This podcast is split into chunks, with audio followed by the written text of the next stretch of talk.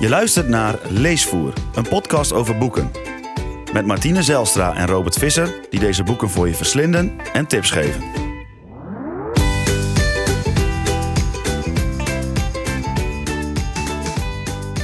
Welkom bij de 21ste aflevering van Leesvoer. Met deze week De Huilende Molenaar van Arto Pasilina. Dat is een uh, gouden ouwe en het verrassingsboek.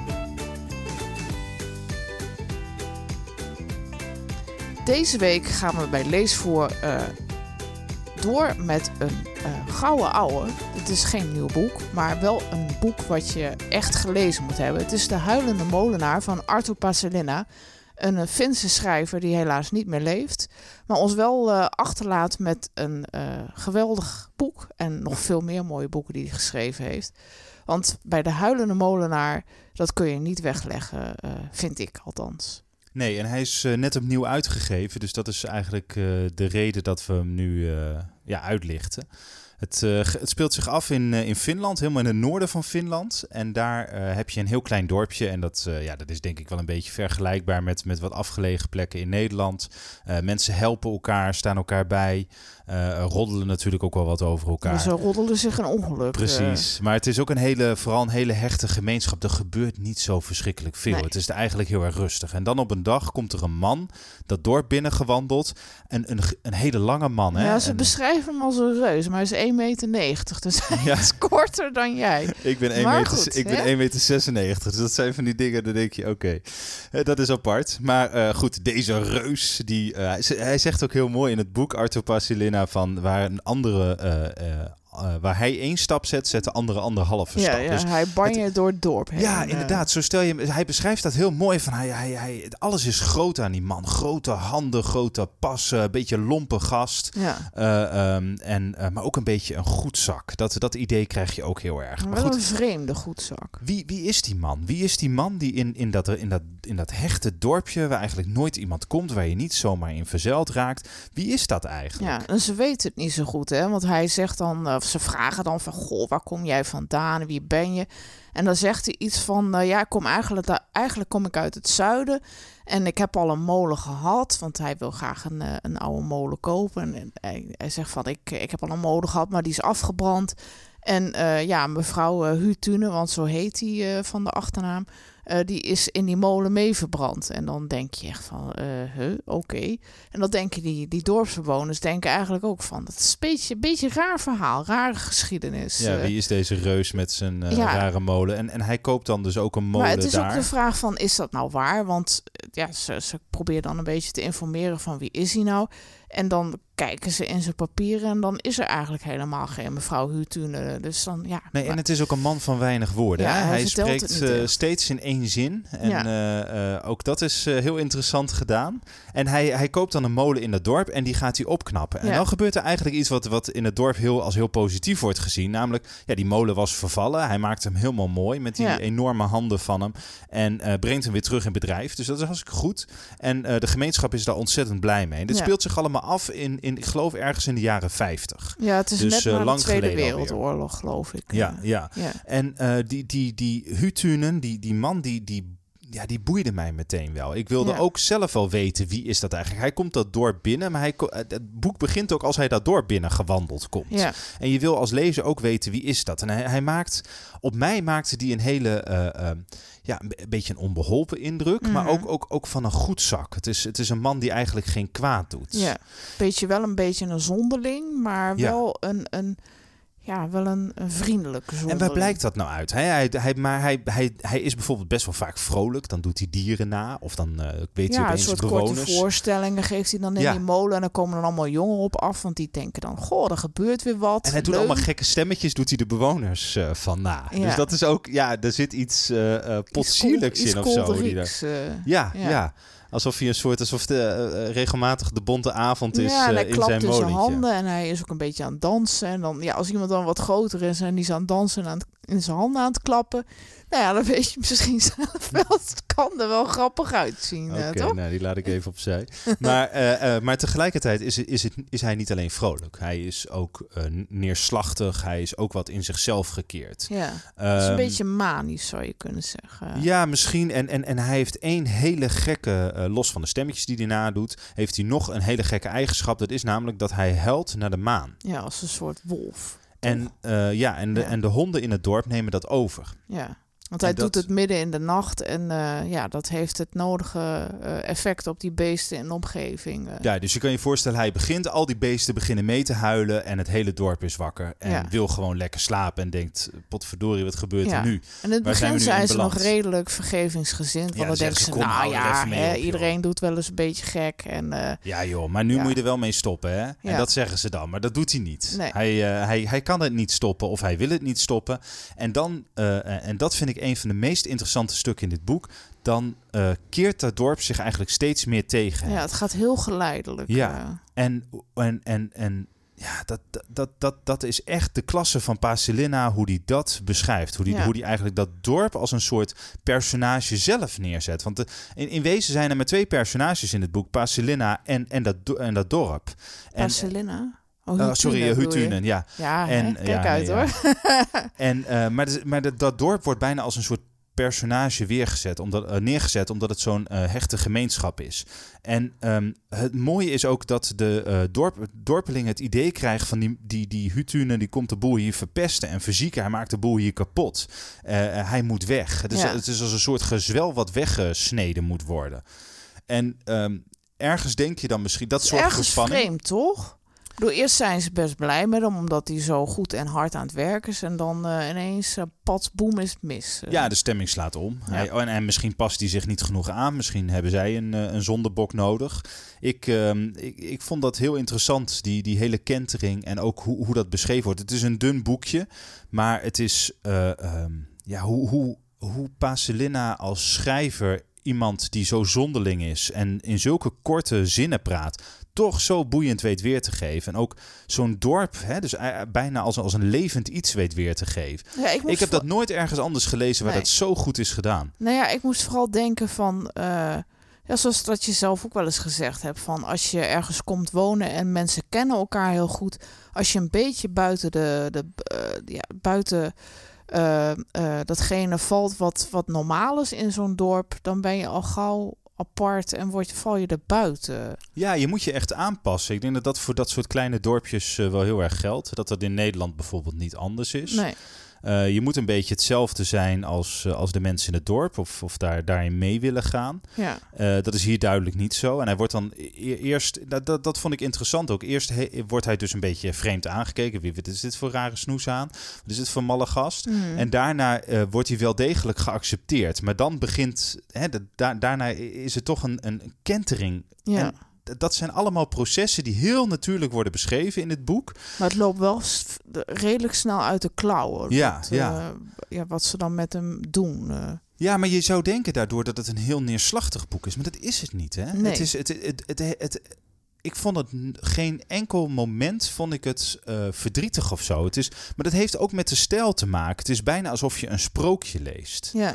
Het is eh, ehm, in die zin misschien wat afstandelijker geschreven, maar zeker heel erg meeslepend. Je, je, Ja. je wil weten wat er gebeurt. Je wordt wel meegetrokken dat verhaal in, maar dat doet hij met ja, bijna een sprookjesachtige. Het wordt ook heel vaak een schelmenroman genoemd. Mhm. En ik denk dat dat wel goede, goede beschrijvingen zijn. Ja, Het en is- ik heb me ook regelmatig afgevraagd van wie... Ja, zij, zij doen eigenlijk... Of die dorpsbewoners, die doen net alsof hij gek is. Maar ik heb me regelmatig afgevraagd van... Nou, ik weet niet wie er nou eigenlijk gek is. eh, Hutune, de huilende molenaar... Of de dorpsbewoners die hem zo in een hoekje proberen te drukken. Nee, absoluut. absoluut. Want ik heb hier bijvoorbeeld een, een stukje waarbij hij eh, eh, is opgenomen in een psychiatrisch ziekenhuis of iets dergelijks. Want dat willen ze graag. Hè? Ze Ja. willen eigenlijk dat hij voor gek verklaard wordt. eh, omdat hij zich zo raar gedraagt. Ja, omdat dan, hij anders is. Ja, dan is er een, een, een arts en die heeft het dan over dat hij last heeft van nou ja, dat hij door de dat hij in de oorlog allerlei dingen heeft meegemaakt en dat hij daar een soort van een psychose heeft opgelopen en dat hij daarom maar weggestopt moet worden. Moet worden. En dan, eh, ik zal een stukje voorlezen, want dat, dat vind ik wel heel typerend ervoor. De arts schoof het tijdschrift aan de kant. Ik heb een duidelijke diagnose van u. U bent psychisch ziek, manisch depressief en zenuwzwakte en neurasthenie maken deel uit van uw ziektebeeld. De oorzaak van, van dit alles is een oorlogspsychose. De dokter poetste tussendoor zijn bril op. Ik begrijp u wel hoor, u heeft het vast heel moeilijk gehad. In deze papieren staat dat u de gewoonte had om wolvengehuil uit te stoten, met name in de winter en s'nachts. Verder doet u dieren na. Deze dingen moeten nog worden uitgezocht, met name de neiging om te huilen. Ik heb in mijn loopbaan nog niet veel patiënten meegemaakt die zo'n sterke drang hadden om wolvengehuil te laten horen. Meestal nemen de patiënten genoegen met gewoon janken en uh, jammeren. De arts informeerde bij de verzorgers of de patiënt sinds zijn komst in het ziekenhuis al wolvengehuil had voortgebracht. Dat hebben we nog niet gehoord in ieder geval, maar we melden het meteen als het zover is. Ach, laat hem maar huilen. Op een geluid meer of minder komt het hier niet aan. Tegen Hutune zei de geneesheer: Zoals u hoort, krijgt u speciale toestemming om te janken. Ik zou u desondanks willen vragen om de nachtelijke uren te ontzien. Te midden van de andere patiënten zou zoiets onrust kunnen veroorzaken. Verbitterd zei Hutune: Mooi dat ik hier geen gehuil laat horen. U kunt gerust vrijelijk uw stem gebruiken. Ik ben aanhanger van de theorie die ervan uitgaat dat uit de klanken die de patiënt voortbrengt veel kan worden afgeleid met betrekking tot zijn ziekte. Ik doe het niet. Geen zin. De arts probeerde Hutune op andere gedachten te brengen. Kunt u wellicht hier nu even wat wolvengehuil produceren, gewoon bij wijze van proef? Het zou interessant zijn om te horen hoe u huilt, wanneer u daarvoor in de stemming bent. Rustig benadrukte Hutune dat hij niet geestelijk gestoord was, hoge, hoogstens een beetje eigenaardig. Maar om je heen zag je vandaag de dag nog vreemdere gevallen. De arts was opnieuw in de weer met zijn bril. Pissig voegde Hutune hem toe: Volgens mij is dat ding nu wel schoon. Moet u hem nou echt de hele tijd zo zitten schuren? De arts zette de bril gehaast terug op zijn neus. Dat is slechts een onschuldige gewoonte. Herhalingsdwang, snapt u dat dan niet? De dokter gebaarde de verzorgers dat ze de patiënt moesten meenemen. Hutune werd bij beide armen gegrepen en de gang opgesleept. Ze gaven hem een por in zijn lendenen om hem sneller te laten lopen. In de patiëntenkamer dwongen ze Hutune om lang uit op zijn bed te gaan liggen en de deur werd dichtgesmeten en de sleutel nijdig omgedraaid.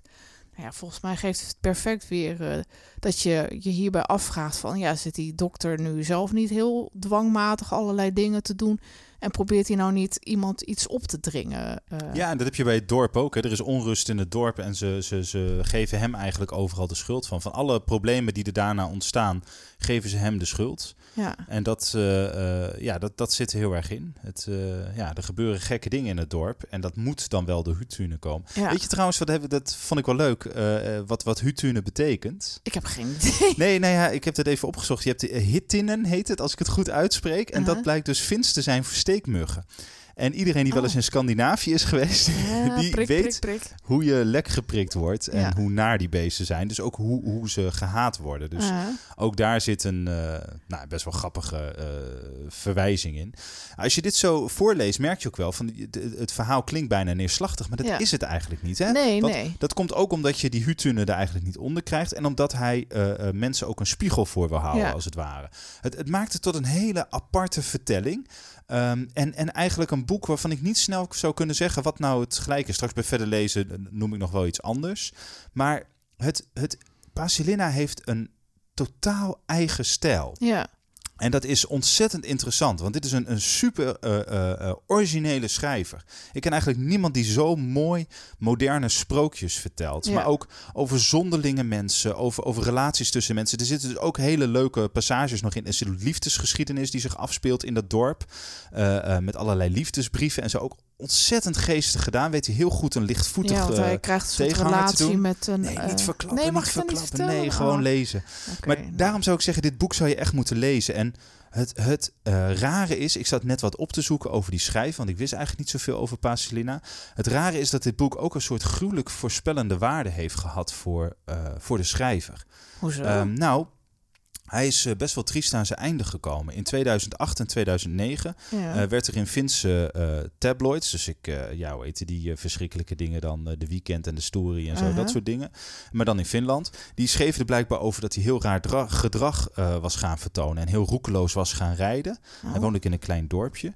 En in oktober 2009 heeft hij een beroerte gekregen. En na die beroerte he- is hij opgenomen in een verpleeghuis. Eigenlijk dus net zoals eh Hutune. Oh, En heeft zijn zoon de voogdij gekregen. Die mocht eigenlijk alles over hem beslissen. beetje zoals Britney Spears. eh. Ja, daar heb ik geen idee van. Daar, daar is mijn Vins ook niet goed genoeg Nee, voor. Dus ik weet ook niet of hij dat goed heeft gedaan of niet goed. Dat, daar kan ik echt helemaal niet achterkomen. Maar het is wel een, een, een raar... Hè, er zit een soort parallel met dit boek of zo. Terwijl dit boek in de jaren 70 of 80 is geschreven, dat geloof is ik. wel heel raar. Ja. En, eh, ehm, ja. en tien jaar later eh, stierf hij. En het, het, het, het- het is een freaky voorbeeld van wat er eh, later in hem is gebeurd. Het is nu dus opnieuw uitgegeven. Hmm. En ehm, ja, dit, als je mij vraagt, wat, ik heb dit boek aan heel veel mensen al cadeau gegeven, ook voor de verjaardag. Ja. Hè? Dat, maar als je mij zou zeggen van wat is, als je nou een leuk boek zoekt voor in, in de zomer, en, en ik zeg echt leuk, ook al klinkt het misschien best wat zwaar af en toe, maar het is, het is Nee, gewoon zo leuk om te lezen. Niet, eh, Nee, nee. nee.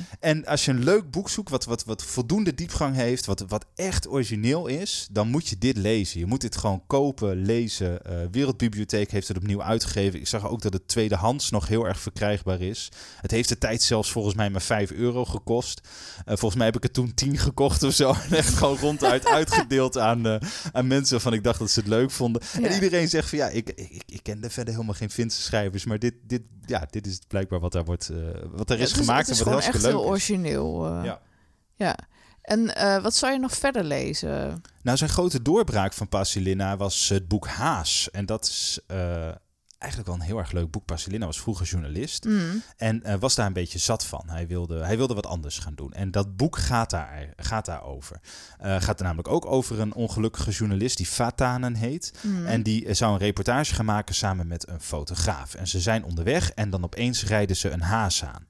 Ehm, ja, en hij, hij, dat grijpt hem aan. Hij, hij, eh, die journalist springt uit de auto, eh, wil die haas redden, neemt hem mee Mm. en wil hem daarna beschermen en ervoor zorgen dat hij eh, helemaal geneest. En dan neemt hij een heel drastisch besluit. Want hij denkt eraan van wat als ik nu wegga met deze haas? Zou ik dan mijn werk missen? Nee, dat boeit me eigenlijk niet. Zou ik mijn vrouw missen? Nee, ook totaal niet. En dan gaat hij dus in een dorpje even verderop, van een paar- een paar dorpjes verder. Daar gaat hij zitten met die haas om die te laten herstellen. En als hij dan hersteld is, dan gaan ze samen op een roadtrip door heel Finland heen. Ja, dat is briljant. Het is, het is net als dit. Het, het is absurd. Het is licht absurd. Maar hij, hij rijdt daar dus het hele, het hele land door met die haas bij zich. Die Oké. hij heeft gered. En dat, eh, eh, ja... Het, ja, ik vind, ik vind het een, een mooie, bijna escape eh, boek. Ja, blijkbaar is dat wel echt een thema ook van Ja, hem. absoluut. Want in de, de zelfmoordclub gebeurt er ook iets wat daarop lijkt. Dat, Ja. het is een, een, iemand, eh, voor een hele bus vol met mensen die eh, zelfmoord willen plegen. En dan denk je ook van, oh, dit wordt een heel Nou, dramatisch thema. Maar Moet je even beginnen met het, eh, hoe het begint, denk ik. dat Want- weet ik niet meer Nou, er was precies. een advertentie in de, kla- in de krant. Heb je zelfmoordplannen? En daar kon je op reageren. En dat Oh. doen dan inderdaad allemaal mensen. En dan komen ze in die bus. Ja, maar goed, eh, ja, je denkt al van dat, dat wordt een bus eh, vol dikke ellende en die stort zichzelf meteen de afgrond in. Ja, wat, wat is het Maar doel dat- van de bus? Om naar het noorden van Finland te gaan, hè? en daar in de ijskoude zee te rijden. Ja, En is maar dus dat een- gebeurt niet. eh. Nee, maar het, het, het, het is... Het is, het is een heel zwaar onderwerp, maar hij, het is zo, ik heb zo hard gelachen. Ja. Maar ook, je leeft ja, maar je mee met krijgt die er mensen. gewoon weer levenslust van als je dat Ja. boek aan het lezen bent. eh. je denkt alleen maar van die mensen die willen me niet dood. eh. Nee, ze vinden eigenlijk het levensplezier weer terug door met elkaar te gaan praten. En, en ja, ik heb, ik heb niet vaak om een boek zo gelachen, maar ook... eh, ja, het, het raakt hem ook echt. Ja. Dat, is, dat is knap. Het is een knotsgek verhaal. Ik bedoel, het is gewoon ook een, een raar verhaal. Maar Ja. het, het, het, Maar dat is. het ja, klopt. dat- en je gelooft het ergens. Of je wil het geloven. Het is ook weer sprookjesachtig bijna. Hè? In, in dat het gewoon te vreemd is. ja. En ik zat nog een beetje verder te denken. Want dit zijn natuurlijk twee andere boeken van hem. Maar ik dacht, wa- waar, waar doet me dit nou het meest nog aan denken? En dat is misschien een beetje een, een, een, een boek wat niet veel mensen zullen kennen, die, eh, die hier naar luisteren. Maar wat ik wel graag genoemd wil worden, dat is namelijk Candide van Voltaire. Hm. eh, Franse filosoof.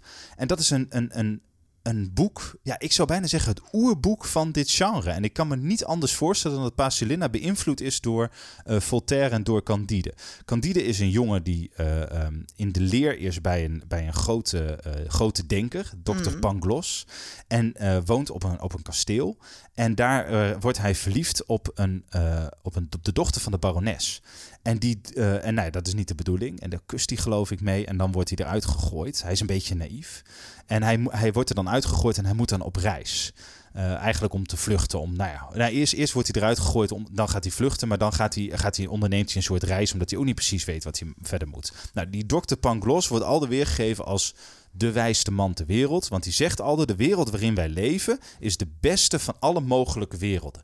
Nou, en Candide is daar heilig van overtuigd. Het is, het is een fantastische wereld waar we in leven. En daar, daar moeten we van genieten. En we moeten dankbaar zijn dat we daarin in mogen leven. Nou, dan gaat hij op reis en dan komt hij... Hij gaat onder meer ook naar Nederland trouwens. Maar dan komt hij uh, allemaal mensen tegen die echt het meest gruwelijke verhaal vertellen. Wat je je maar kan voorstellen. Al over natuurrampen. Uh, nou ja, afgrijzelijke dingen die met, met hen of met hun familieleden is gebeurd. En elke keer weer zegt Candide dan... Ja, ja... Nou, maar het had nog erger gekund.